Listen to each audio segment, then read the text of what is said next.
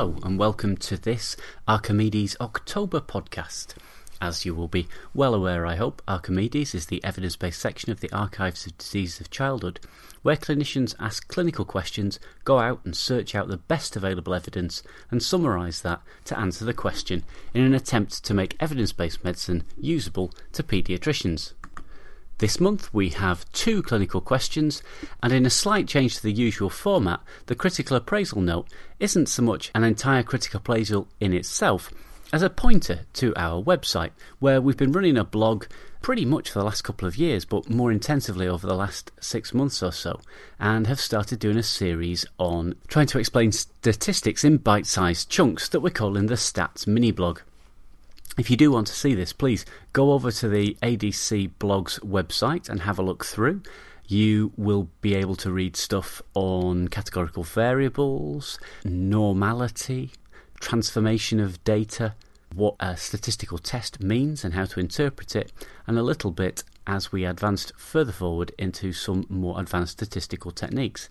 If you want to hear more about any particular statistical test or issues in statistics that you think that are very common and often misunderstood or just very common and you don't really understand them, then please do get in touch with us either via Twitter at adc underscore bmj or by email to bob.phillips at doctors.org.uk. But that's enough plugging of the blog site for this issue, although I'm sure we'll get back to that, and on to the clinical questions. Two rather different topics this week.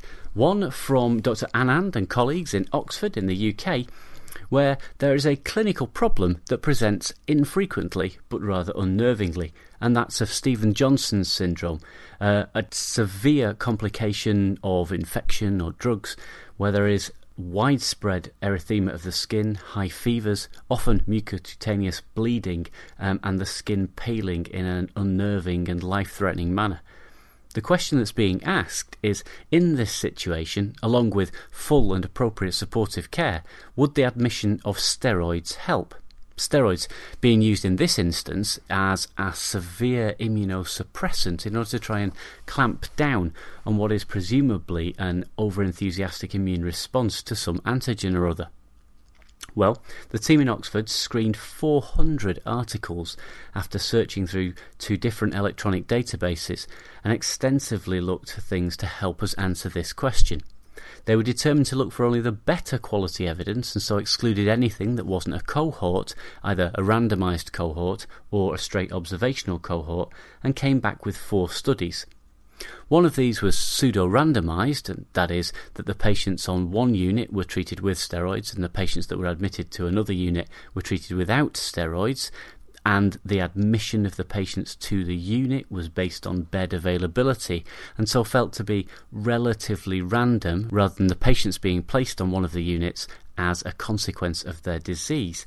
And then the others were straight observational cohort studies where they'd looked backwards and saw who of the children that had been admitted with Stevens Johnson syndrome had been treated with steroids, who hadn't, and what the relationship was between them. As with much of the paediatric literature, there are complexities in this the Stevens Johnson syndrome is not extremely well defined, and that varied a little bit between papers. The steroid that was being used varied both between and within papers, along with the dose that was being used. And being observational, there wasn't a strict definition of, of what outcomes were going to be recorded, was present in most of these studies. However, when they pulled up all the things that you'd expect to be looking at, things like fever, duration of hospitalisation, rates of intensive care, or mortality rates, the only thing that showed a benefit was that fever was somewhat reduced pretty consistently in the steroid containing group. But unfortunately, there were significant side effects from steroids, as I guess you would expect when being given in doses large enough to cause immediate and profound immunosuppression.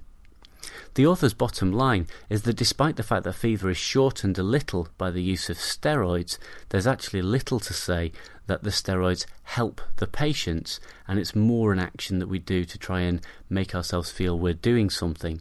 And that, in their view, the best evidence for Stevens Johnson syndrome is to continue with full supportive care and not to use steroids. As a slight sideline on that, you will be aware that the MRHA have advised that patients of China, Han Chinese Malay and Thai descent before they are exposed to carbamazepine undergo HLA testing to make sure that they don't have a particular HLA antigen. This was covered back in 2010 by Archimedes, um, and just take this opportunity to remind you again of that interesting fact and allow you to look it up either on the MRHA website or in the Archimedes archives um, to look more about Stevens Johnson syndrome and what we've done in the past. Now, the second clinical question that arises this month is from Doctors Halliday and Kelleher from Birmingham, Alabama, not Birmingham in the UK, which is a nice change, isn't it? It's always good to think of people in far off places with decent weather getting to listen to, write, and engage with Archimedes. So if you come from a place with good weather most of the time, and that excludes Scotland, I suppose, then please do get in contact with us and let us know what you're doing uh, and what clinical questions are arising for you.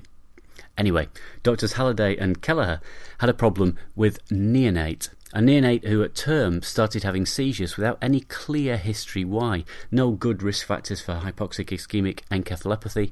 A full septic screen and the initial metabolic screen came back with no good reason why this child was continuing to have seizures, and an MRI of the head was suggested. There was some debate on their service as to whether the child would have to be anaesthetised for a full cranial MRI, or whether an approach using non sedation would be reasonable in a newborn. They went to the evidence and looked to see what had been done.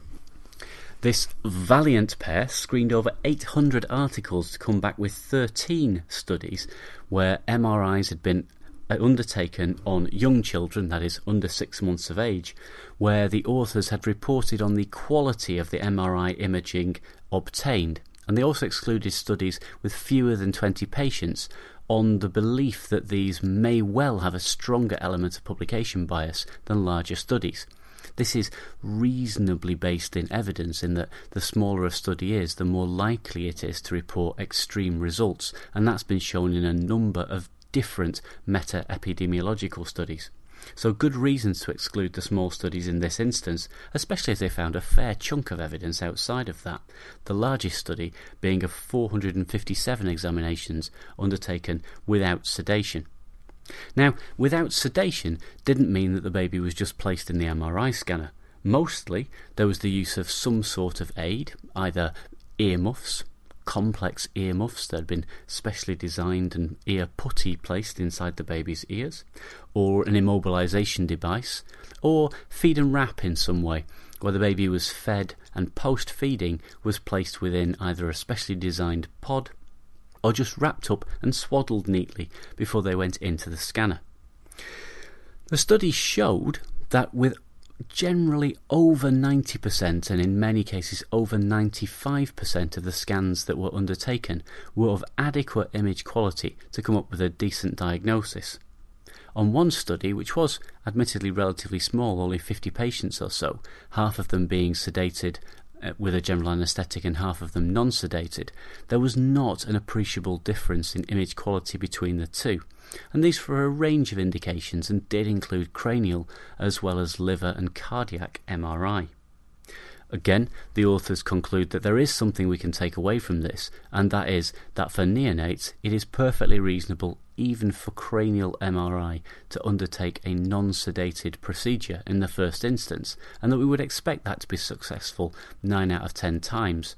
And only if that procedure fails would it be worth moving to a sedated MRI. Whilst a number of different technologies have been used to keep babies still and settled during an MRI scan, there's nothing that clearly shows that anything more than feed and wrap or simple earmuffs is necessary to get good success rates. So, that's Archimedes this month. A nod to our blog site for some bite sized snippets of statistics teaching, don't use steroids in Stevens Johnson syndrome, and do feed and wrap babies that need an MRI scan as long as you've got a patient and understanding radiologist and a lovely baby. What we'd like to hear from you about is all sorts of things. How do you enjoy these podcasts? What do you think of Archimedes? Do you have any questions that are unanswered or things that you'd be liking to hear about during these podcast series? And we look forward to hearing, tweeting, or speaking to you in the near future. Thank you. This is the Archimedes podcast from the Archives of Diseases of Childhood. For more information about this programme and other BMJ Group podcasts, go to podcasts.bmj.com.